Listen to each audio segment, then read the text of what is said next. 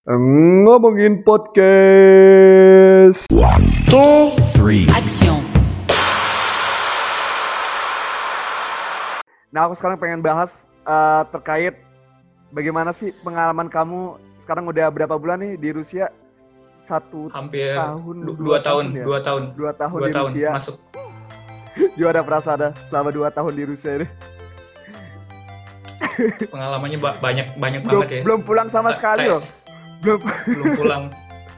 Tahun karena tahun ini nih mau pulang sebenarnya. Cuman gara-gara banyak ya daripada resiko kan ya udahlah di sini aja. Di Indonesia juga kan kalau daring kan pakai internet kuota, kuota di Indonesia kan mahal tuh. Ya, kalau di sini kan murah. Di sini murah. Biaya hidupnya Nah, lebih murah di situ di, di Rusia di, tergantung. Di Di sini aku Toms. ngomongin lagi tergantung. Di Toms ya. Tapi kalau kalau anda di kalau anda di Moskow atau di Peter sangat mahal. Karena aku pernah di di sana pas festival Indonesia 2019 ke Moskow itu satu minggu sampai dua minggu tuh hampir sejuta sampai dua juta. Kalau di Moskow kalau di Moskow kalau di Toms ini ya kayak yang memang di sini tuh ju- dijuluki kota pelajar gitu Ki. karena banyak universitas dan harga-harga kayak di minimarket, supermarket, harga transportasi dan lain sebagainya tuh terjangkau gitu. selama satu bulan dari biaya hidup Satu sendiri bulan. itu ngabisin duit berapa? Bukan ini ya, apa? Bukan mata uang Di Toms. Rusia nih, mata uang, mata uang rupiah ini. Kalau ditumpahin Di mata uang rupiah, iya di Toms. Gimana dulu di Toms?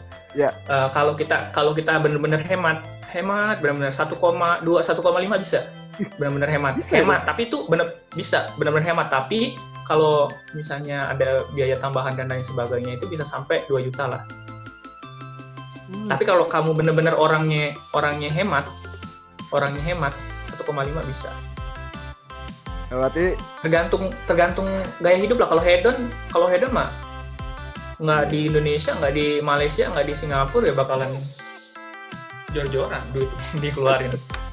nah dari kamu sendiri hedon Kalau kalau aku mah orangnya nggak nggak nggak hedon udah dari zaman pas di Malang di mana-mana. yang aku aku prinsipnya mana yang bisa dipakai pakai. Kalau nggak bisa ya jangan dipakai. Jangan mana kebutuhan aja gitu. Kalau butuhnya kira masih baju. bisa menabung nggak? menabung bisa cuman ya su- Sedikit agak susah ya. sedikit sedikit demi sedikit lah bisa lah Nah, biasanya kan kalau ada kata mahasiswa luar negeri itu kan terkendala sama bahasa ya, di bahasa sama budaya. Iya. Nah, yang membedakan Hmm. bahasa dari Indonesia sama Rusia itu eh membedakan budayanya. Itu gimana apa itu biasanya? Bu- budaya Rusia ya Iya, beda kebiasaan. banget beda banget kebiasaan mereka itu kalau misalnya kita itu kan sukanya yang riuh ya kalau masak kalau apa apa itu biasanya berkelompok gitu kan. Masak Hmm. misalnya di, di dapur ini kan ada dapur umumnya di asrama kan. Kita masak nih di dapur. Nah kalau orang Indonesia itu ki kalau masak tuh riuh motong bawang motong itulah nyincang ini hampir Iya satu, kan? satu jam lah. Kita kalau masak tuh hampir satu jam. Hampir hampir satu jam. Nah kalau orang Rusia itu jarang malahan nggak pernah aku melihat orang Rusia gitu.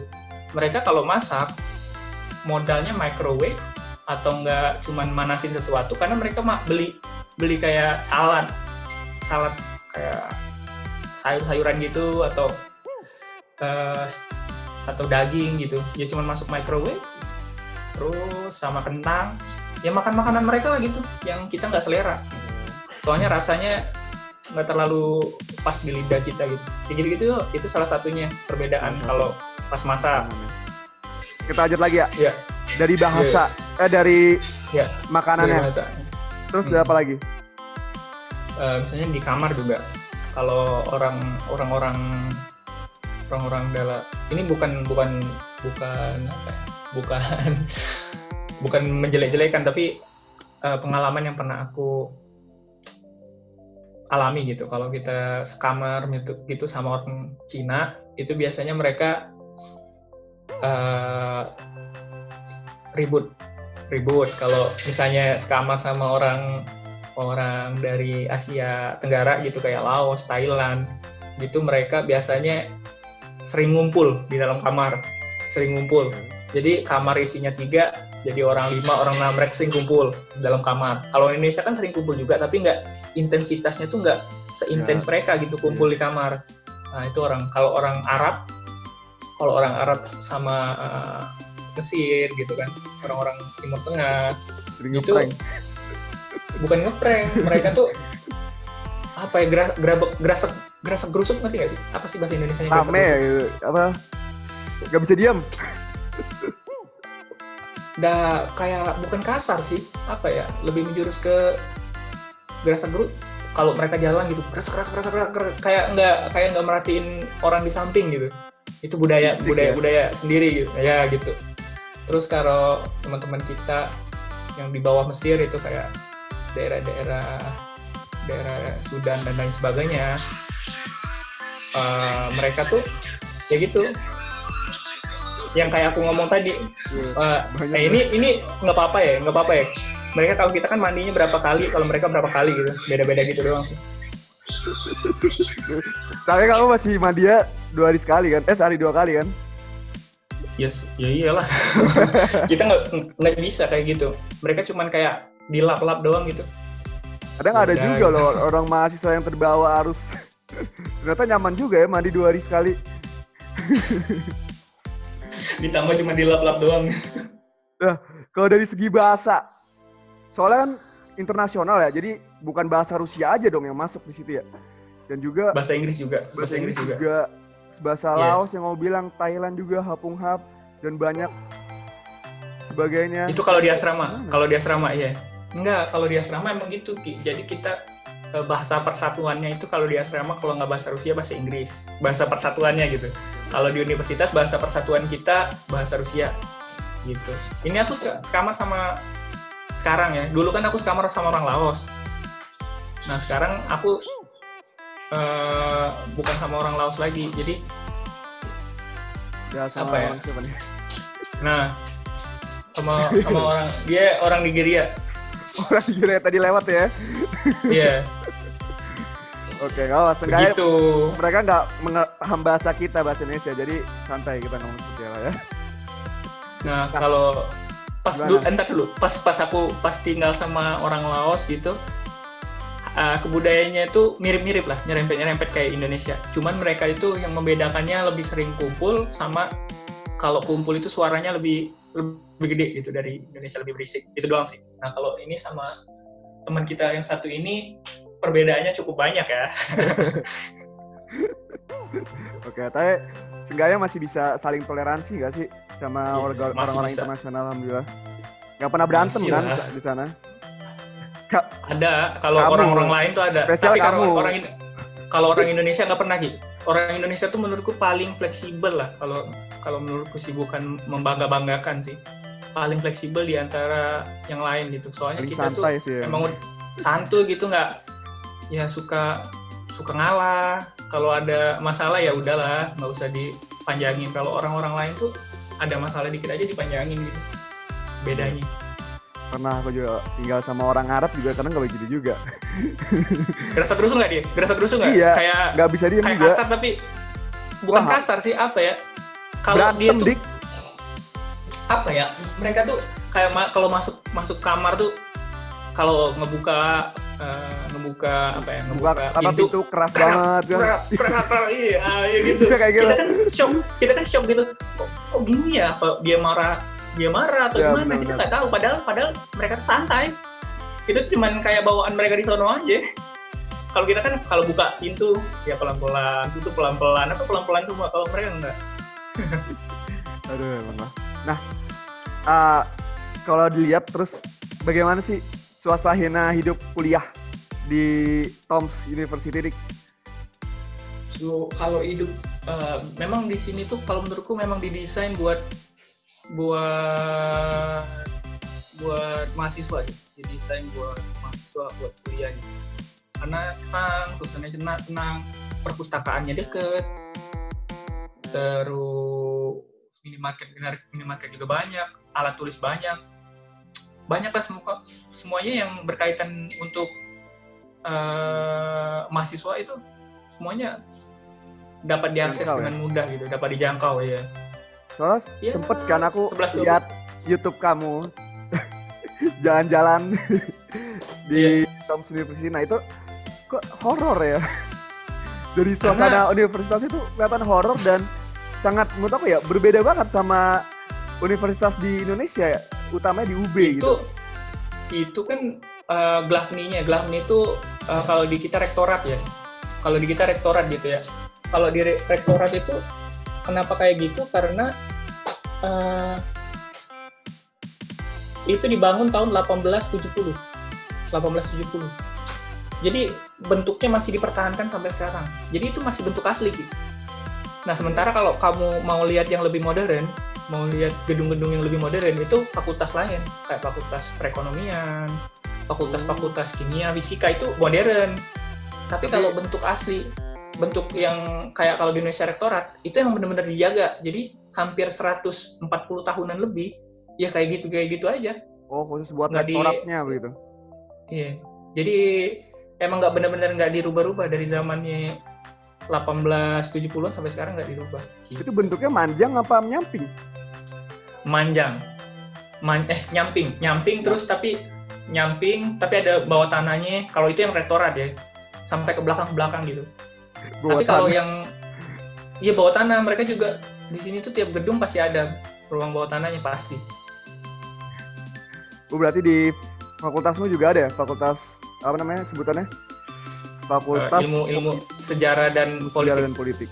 Gitu. Iya. Nah, Ada. dari ilmu politik sendiri, apa aja sih yang dipelajari dari ilmu politik dari Tom's University?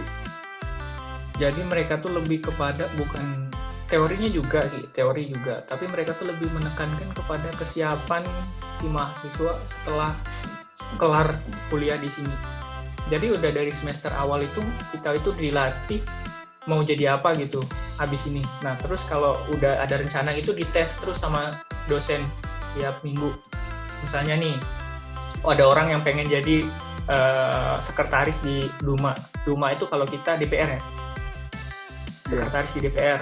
Nah itu tiap minggu itu bakalan di kayak di review gitu.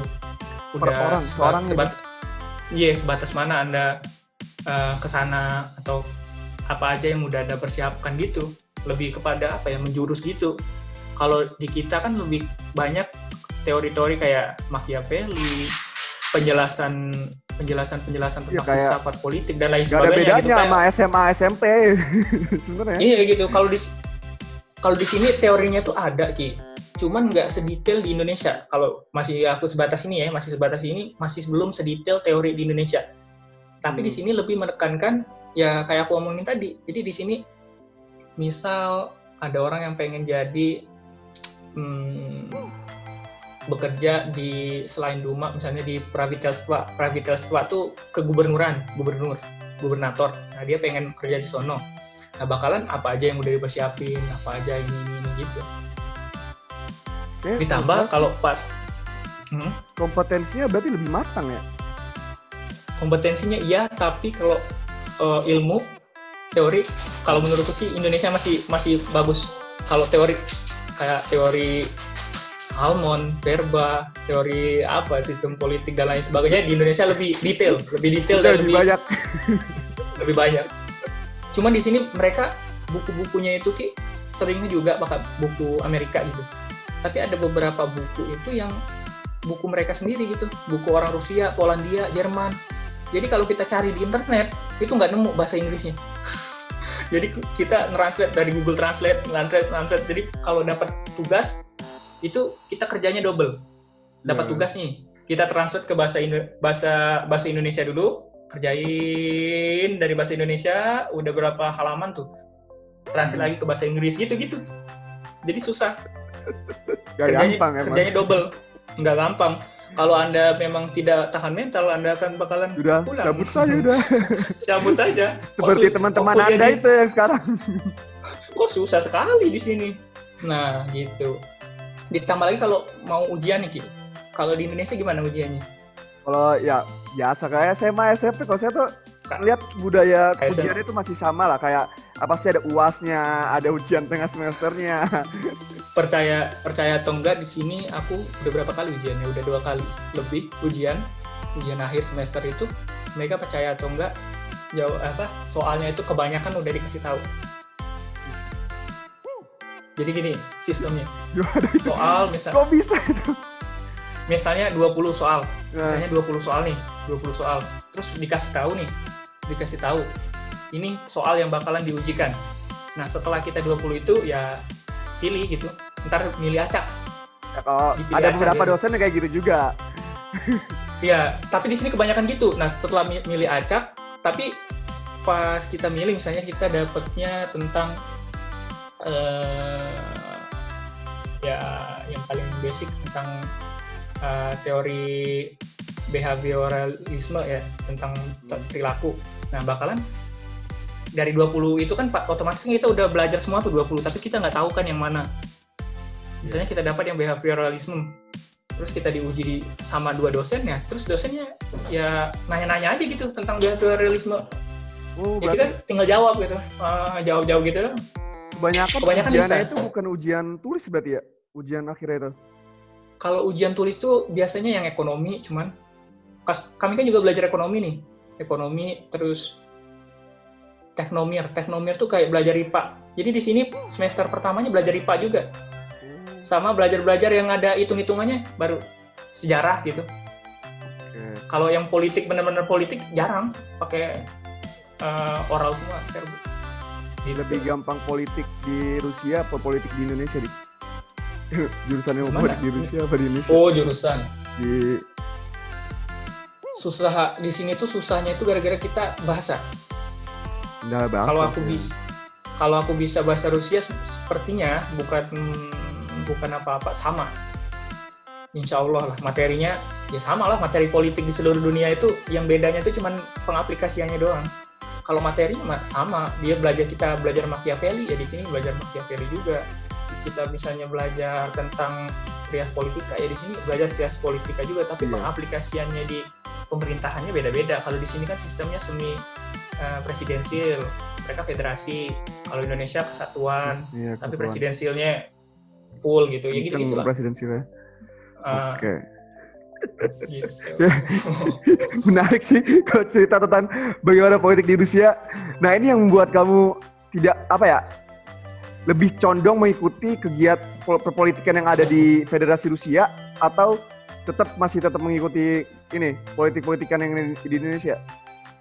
aku sebisa mungkin ya sebisa mungkin kan kita sebagai mahasiswa politik itu harus ada sense ada kepekaan kepekaan Hmm. terhadap isu-isu politik selain isu politik global tapi juga kita ada kepekaan terhadap isu-isu politik dalam negeri kita domestik Indonesia jadi aku sebisa mungkin itu tiap hari bakalan ngupdate berita-berita eh, isu-isu politik yang ada di Indonesia itu keharusan Ki karena aku orang Indonesia aku mahasiswa Indonesia yang kebetulan kuliah di Rusia. Jadi mau nggak mau aku harus tetap ngikutin perkembangan politik di Indonesia. Nggak boleh nggak. Karena kalau aku nggak ngikutin perkembangan politik di Indonesia, aku cuma fokus di politiknya Rusia doang. Itu sama aja bunuh diri. Soalnya aku bakalan ntar kan bakalan terjun ke Indonesia juga. Ya kita otomatis harus ikutin eh, politik politik apa isu-isu politik di Indonesia yang kemudian bisa lah kita komparasikan dengan eh, politik yang ada di eh, Rusia itu sendiri gitu. Jadi Kalau tidak langsung, ngikutin. Politik internasional juga ngikutin berarti kan? ya secara tidak langsung, secara tidak langsung otomatis sendiri tuh datang informasi yang internasional ya. Karena aku ngikutin yang Rusia sama yang ngikutin yang Indonesianya gitu. Berarti sempat mengalami culture shock berarti. Kalau terkait mungkin yang paling penting tuh dari segi bahasa. Iya. Shocknya itu pas mereka pas kita diajarin di eh, fakultas bahasa, kita diajarin A, tapi pas praktek, oh tidak A dong, dia B dong.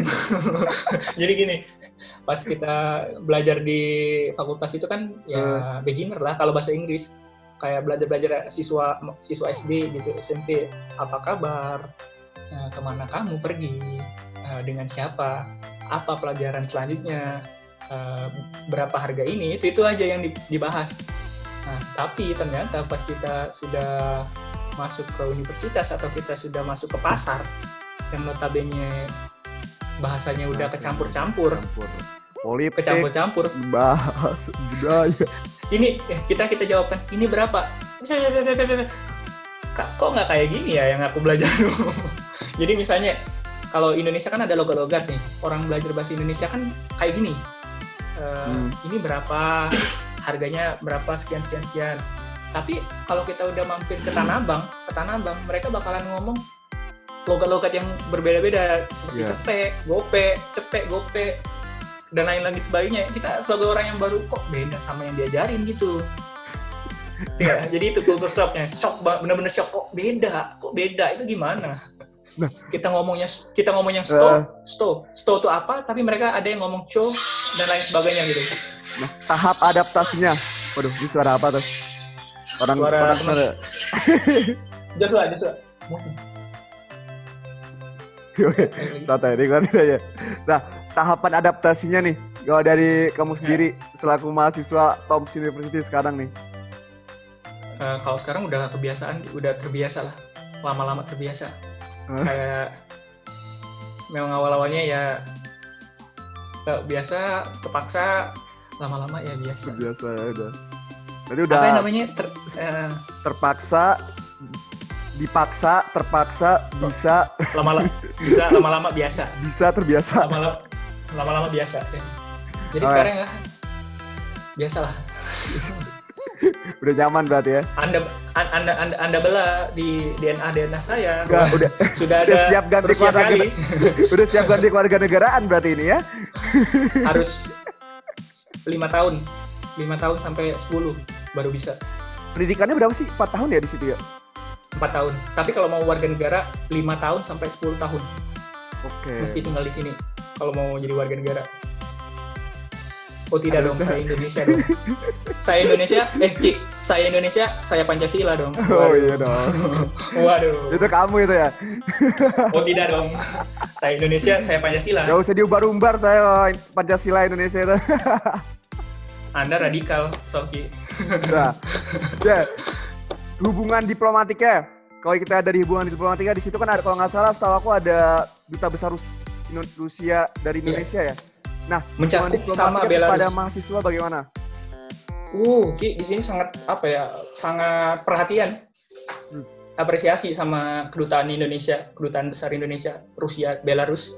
nah, Itu uh, wakil duta besar, Pak duta besarnya dari zaman Pak Wahid sampai sekarang itu sangat perhatian sama mahasiswa. Apresiasi lah. Angkat topi lah kalau ada topi. Sangat benar- benar-benar apresiasi gitu. Apa aja yang ada keluhan langsung misalnya sekarang lagi pandemi dikirimin masker, dikirimin vitamin, dikirimin semua lah ada masalah apa di, dijengukin iya kalau ada masalah apa dia ke sini jenguk. Pakai pesawat lah pastinya. Dia sama timnya ke sini jenguk. Tanya ada masalah apa dan lain sebagainya gitu. Jadi semuanya sangat perhatian lah. Pemerintah apa kedutaan besar di sini sangat perhatian. Pas dulu kami juga eh, festival Indonesia pas di sana tuh semuanya dipermudah kami dikasih ini buat eh, akomodasi kalian ini uang buat akomodasi terus kalau mau eh, penginapan murah di sini pokoknya di- ditunjuk-tunjukin lah semua sangat membantu lah Berarti bukan besar akses kepada kedutaan besar ya gampang ya Dik ya? sangat gampang Oke, ya. sangat mudah. Ada Walaupun kami jauh. kan? Iya jauh. ada Di walaupun Moskow kami jauh semuanya ya di Moskow besarnya? Jadi ah, kedutaan aku tegasin lagi di sini kedutaan besar Rusia itu mencakup Belarusia juga. Jadi dua sekaligus gitu. Nah ini pemeriksaan itu Ki, rutin pemeriksaan eh, suhu. Ini sekarang? Nah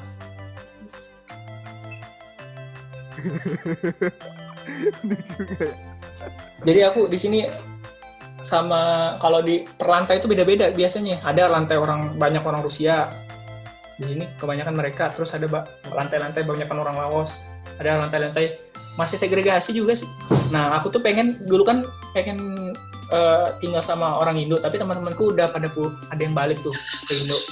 Balik eh, pas liburan dulu. Pas liburan dulu kan. Nah jadi aku pengen ngerasain kultur baru di sinilah. Kan Ya. ada pilihan nih mau mau sama orang Laos lagi atau orang beda kan aku dulu udah pernah sama orang Laos nah, sekarang orang lain Ya. sama mereka Oh, sama mereka mereka. Karena tahu kira random loh. Dapat Laos, Enggak. Laos. Enggak random, kita milih. Malaysia. Malaysia ada tapi mereka pada pas bulan 7 pas libur itu udah pulang dulu. Jadi mereka ada alasan pas balik lagi ke sini orang Malaysia itu bisa tahun depan bisa, orang Indonesia tuh bisa tahun depan dengan alasan bordernya belum dibuka dan lain sebagainya. Jadi masih bisa di Indonesia lebih ram, lebih lama. Iya Gitu. sih, ya. Berarti kamu ini ketahan ya? Otomatis ketahan Saya-? Saya saya ketahan dengan keadaan. Sudah tidak bisa balik ya deh. Saya ketahan realita. Saya ditampar ditampar ditampar kenyataan. Sudah tidak bisa balik, sudah tidak bisa jalan-jalan juga. Pandemi Anda Anda telah menghancurkan seluruh rencana pandemi. Men- mendekap di kos ya. Setiap hari. Asrama. Ayo mendekap di asrama setiap hari ya. Enggak juga sih. Di sini aku kan dulu ke Alta itu eh, minggu lalu, bulan lalu. Eh, Hmm. bulan Agustus Agustus ke Alta ya aku ke gunung. Bisa. Asal izin, asal Izin. izin. Bisa. Dari asramanya. Iya, bisa. Aku ke sana empat hari. Oke, berarti refreshing untuk penyegaran otak aman ya? Bisa. Enggak di asrama aja ya? Bisa. Aman ya? Enggak, bisa. Cuman kalau yang paranoid, yang parnoan ya nggak mau. Aku dulu bulan-bulan tiga, bulan-bulan tiga yang pertama-pertama, pertama-pertama pandemi ini muncul, aku juga paranoid tuh. Iya. Kayak parno gitu. Pas keluar, aduh, aduh ini mau ma Itu ma maaf nih. semua- Eh, eh maaf, maaf, maaf, maaf nih. Eh, maaf, maaf nih. Ada Semua orang, orang baru gitu, balik Dik. dari. eh, Entar dulu di Indonesia, aku nanya, ada orang mahasiswa Cina nggak? Nggak ada. Nggak ada dong, Ah, nggak ada dong. Di sini banyak dong. Iya. bukannya mau rahasia atau gimana jadi aduh nih si namanya misalnya si si Lee aduh si Lee ini baru pulang dari Shenzhen nih. Baru baru balik ke aduh mau mau ketemuan aduh gimana ya? Eh ternyata dia tuh pas pas pulang tuh udah di karantina dulu ternyata. Jadi udah bebas gitu. Jadi bulan-bulan tiga dulu tuh Ki, aku tuh kayak ngeliat orang tuh batuk gitu doang. Udah tuh langsung tuh. Langsung aduh ini ini batuk beneran atau enggak sih? Tapi kan Iya. udah udah waktu udah berjalan berapa bulan oh mungkin itu cuma radang tenggorokan doang nggak apa-apalah yang gitu. Dulu mah sih ya. dulu mah nge- ngelihat orang ngelihat orang baru balik dari eh, negara-negara yang apa ya zona merah eh apa itu gitu. Negara-negara yang pusat pandemi ketakutan dulu orang banyak. Iya. itu makanya kalau di Amerika tuh jadi terjadi apa ya? Diskriminasi rasisme kalau di Amerika gitu sama orang Cina dan lain sebagainya kalau menurutku sih awal-awal sih manusiawi tapi kalau udah beberapa bulan nggak wajar lagi kalau sekarang mah biasa aja Iya, kalau ketemu sama Di Indonesia juga gitu ya. Awalnya kita ketakutan ya setiap bulan dua bulan ya. Sekarang dia boleh pergi ke mana-mana ini. Santai pergi ke mana-mana yang penting pakai masker deh. udah pada bosen gitu. gitu. Berarti orang Cina di kosan lu udah nggak ada kan? Kalau masih ada? ada Masih ada. Masih itu masih banyak masih di banyak, awal-awal ada banyak. diskriminasi nggak sih orang-orang mereka? Di- bukan diskriminasi orang pada dalam tanda kutip takut. Bukan diskriminasi dikata-katain kayak di Amerika kan dikata-katain tuh. Iya. dibully kan kalau di Amerika kalau di sini tuh bukan dibully. Malahan kayak kayak orang tuh melipir gitu ngerti nggak Pada awal-awal tapi mengger mengger udah. Nggak usah deket-deket dulu. enggak orang nggak ngomong secara verbal. Orang tuh langsung kayak kalau ketemuan itu ya kayak jaga jarak gitu kalau sama mereka. Awal-awal pas bulan pas bulan-bulan tiga. Soalnya mereka awal-awal tuh yang pakai masker itu mahasiswa-mahasiswa dari sana semua yang pakai masker. Orang lain belum pada pakai masker ki di Rusia. Bulan-bulan Maret April itu nggak ada yang pakai masker di Rusia. Cuma nggak ada gerakan anti masker. Enggak, itu ya. Cuman mahasiswa dari Cina doang yang pakai masker. Jadi ketahuan banget yang pakai masker pasti dari Cina. Dan orang-orang tuh kayak ada yang melipir sih, ada yang berani-berani aja gitu. Cuman akhir-akhir ini kan pakai masker semua. Tapi sekarang udah longgar lagi, nggak pakai masker lagi. gitu aja terus sampai Kegiatan-kegiatan gitu. non akademik dik yang ada di Rusia atau yang ada di Tomsk University itu apa, apa aja organisasi dik? organisasi kalau di sini kan namanya Persatuan Mahasiswa Rusia Indonesia Permira itu ada organisasinya dari pusat sampai daerah terus ada namanya eh, kalau di kampus itu eh, kalau di Indonesia BEM kalau di kampus Iya. tuh kayak eh, persatuannya gitu tapi bukan BEM persatuan-persatuan mahasiswa gitu. Nah, terus kalau mereka tuh lebih kepada komunitas-komunitas bu, kayak komunitas cheers, cheers, komunitas basket, komunitas sambo, komunitas. Ya mereka tuh lebih kebanyakan komunitas. Kalau Indonesia kan aksi, aksi, aksi gitu kan kebanyakan diskusi masalah aksi lah banyak organisasi. Beda itu kan gerakan. Luar- Kalau Ya ada yang pengabdian Di sini- juga. di sini gerakannya nggak ada juga yang kayak gitu. Gerakan di sini tuh lebih kepada kalau mau gerakan mahasiswa itu nggak ada yang afiliasi ke politik. Jadi kalau mau benar-benar politik masuk itu masuk apa namanya partai politik. Jadi nggak ada itu bedanya sama di Indonesia. Kalau di Indonesia kan banyak kayak kita Iya. ada kami, ada JMNI dan lain sebagainya gitu kan. Kalau sini nggak ada yang kayak gitu. Mereka Berarti kalau mau mau ke politik harus- ya. kalau mau politik ya masuk ke partai kayak Yedinaya Rusia, partainya Putin atau LDPR atau yang partai dan lain sebagainya.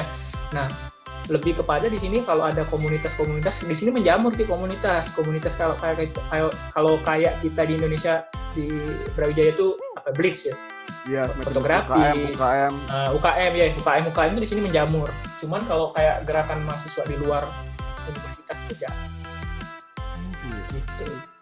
Kamu sendiri ikut bisa ikut komunitas-komunitas apa aja nih?